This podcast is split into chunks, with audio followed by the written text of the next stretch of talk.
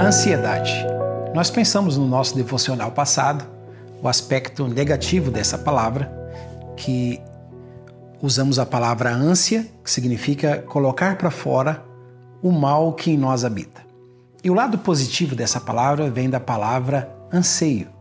Se ânsia significa você colocar para fora coisas ruins que estão dentro de você, ou o desejo de colocar para fora coisas ruins que em nós habita, a palavra anseio significa o desejo de colocar coisas boas que fora de nós estão para dentro.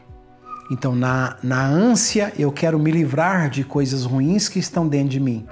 E no anseio, eu quero colocar para dentro de mim coisas boas que fora de mim estão. Por isso, nós lemos o Salmo 42, lemos o Salmo 63 e também outras porções do Novo Testamento, aonde essa palavra significa o desejo de buscar Deus, porque é em Deus que nós temos as virtudes. Na ânsia, a gente tem vontade de se ver livre do ódio. No anseio, a gente quer o amor. Na ânsia, a gente tem vontade de se ver livre da amargura, da, da amargura e da falta de perdão. E no anseio, a gente quer ter um coração compassivo, cheio de misericórdia, cheio de perdão. Na ânsia, a gente quer se livrar do velho homem que em nós habita. E no anseio, a gente quer ser revestido do novo homem que, segundo Deus, foi criado em verdadeira justiça e santidade.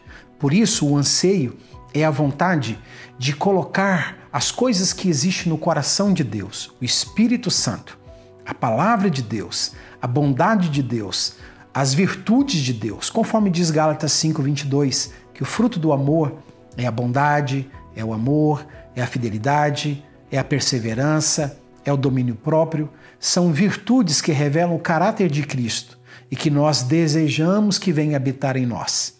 Então eu quero pensar nessa segunda parte desse devocional é sobre um amigo meu que um dia ele é pastor de uma igreja e ele me convidou dizendo: Edson, eu preciso que você venha ministrar na minha igreja porque eu estou muito preocupado.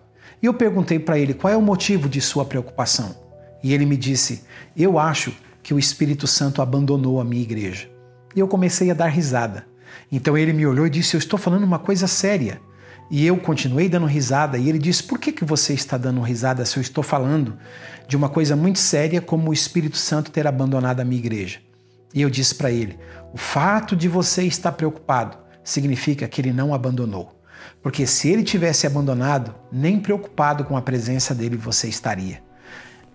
o anseio é isso. É o anseio de buscar mais de Deus.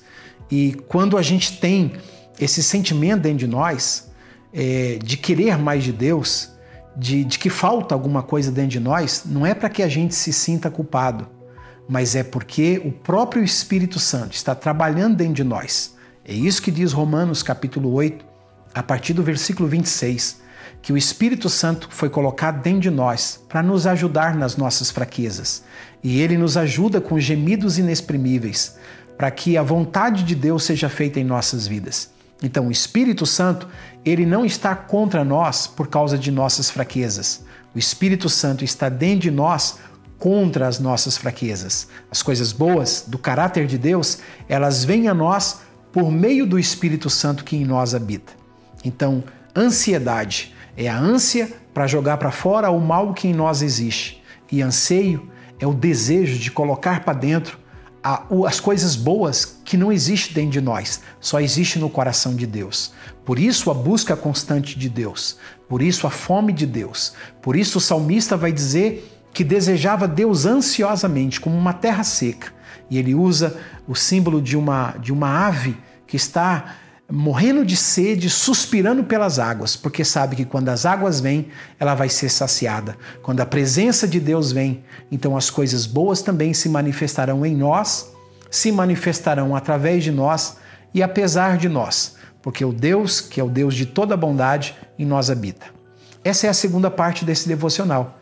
Se você conhece alguém que precisa ouvir essa palavra, que precisa ser ministrado por essa palavra, compartilhe esse vídeo e que você possa, nesse momento, conforme diz o apóstolo Pedro, lançar sobre o Senhor toda a vossa ansiedade, porque Ele tem cuidado de vós e Ele cuida mesmo. Um grande abraço, na paz do Senhor Jesus.